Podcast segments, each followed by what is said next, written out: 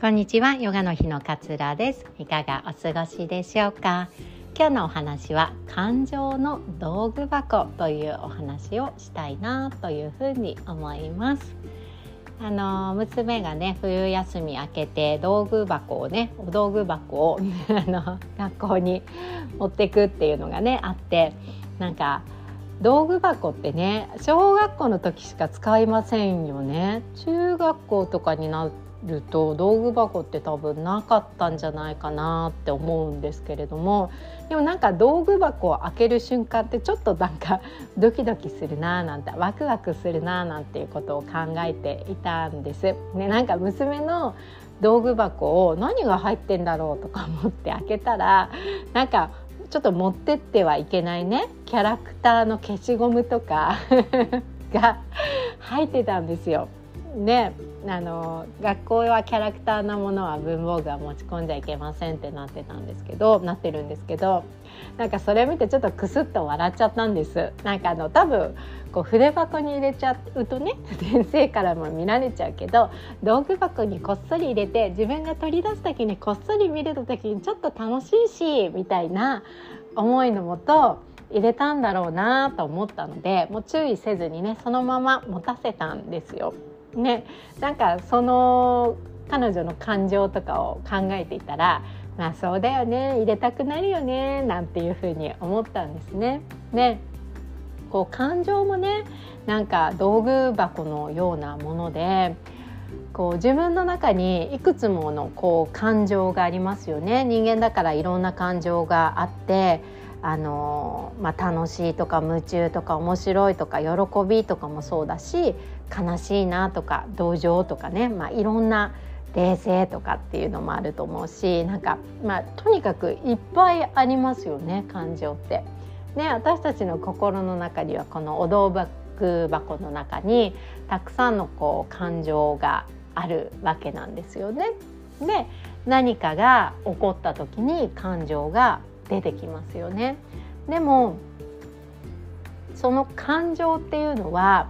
すぐ出てくるから、何でしょう、子供が例えば、うん、なんか朝の忙しい時間に、えー、味噌汁を絨毯にこぼしたとかってなるとキーってすぐ怒りがこう出てくるから、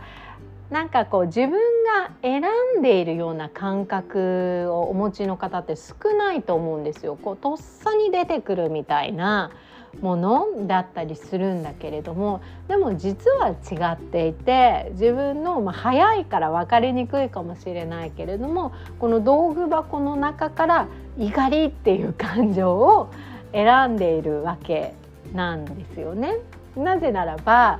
時間に余裕があって、自分もその割とよく眠れて、今日は楽しい予定があってみたいな機嫌が良い時であれば、子供が味噌汁こぼしても、あ、ママごめんって言ってくれれば、あ、いいよいいよ気をつけてね、熱くなかったって返せるんですよ、絶対に。でも朝の余裕がなくてもバタバタしてて、もうすぐに家出なきゃいけなくてっていう状態になっていると、キーって怒りの感情を選択してしまうわけなんですよね。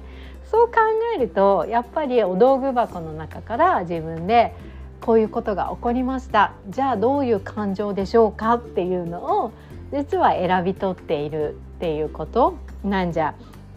ないかなっていうふうに思ったんですよね。で、まあ、物事っていうのはこう起こったことっていうのはね、いろんな出来事が起こるんだけれども、それ自体にいいこととか悪いこととかっていうレベルがもともと貼られているわけではないんですよね。それに対してどういう意味付けをしていくのかで人生って変わっていきますよね。だから意味付けが下手な人っていうのは、何があっても不安に思ったり、何があってもこう怖いなとかっていう恐れの気持ちになったりとかっていう風に、この感情の選択が下手な人っていうのはネガティブな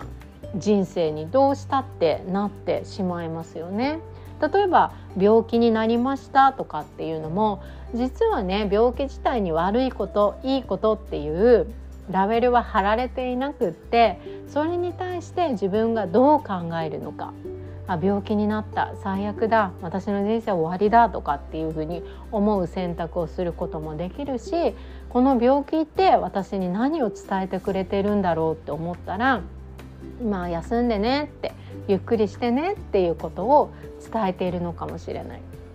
で、その時に休んだとしたら、後々あの時休んでよかったって、長い人生の間この時休んでよかったって思うかもしれないわけですよね。なんかこうやって意味付けが上手に、何でしょうか、下手に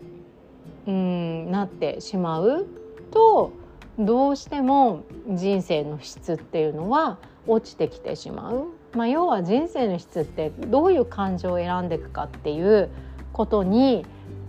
直結してくるわけなんですよね。だからこそ普段から自分の感情を、私がこのことについてはこの感情を選んでいるんだっていうこう思いを持ってあげることが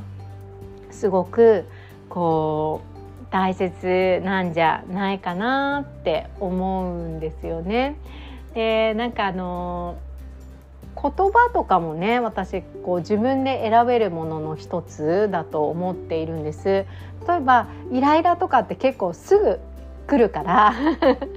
なんか選べないっすっていうふうに思っちゃったりもするんですけれども、イライラしたらもうキーとかってなっている時に言葉を選んでみるっていうのは一個できるかなって思ってるんです。例えば、あーでもこぼれちゃったものは仕方がないかっていう言葉を後につけるとかね、まあいっかとかっていうのもそうだと思いますけれども、なんかもう最悪とかっていうんじゃなくて、うわー仕方がないかっていう言葉をに変えていく。これは結構後からでもこう選べるんじゃなんかないかなとかっていうふうに思っているんです。なんかね、なんかそうは言っても感情を最初の方は選べませんっていうふうに思ったのであれば、そう言葉をね、まずはこう選んでいくっていうところから始めてもらっても、えー、いいんじゃないかななんていうふうに思いました。娘のね、道具箱から話がかなりこう展開していったんですけれども、なんとなくね、ビジュアルでこうイメージを描いてもらうと、なんかこう想像しやすいかななんていうふうに思って、今日はこんなお話をさせていただきました。いつも聞いてくださり本当にありがとうございます。今日もあなたらしい穏やかな一日をどうぞお過ごしください。さようなら。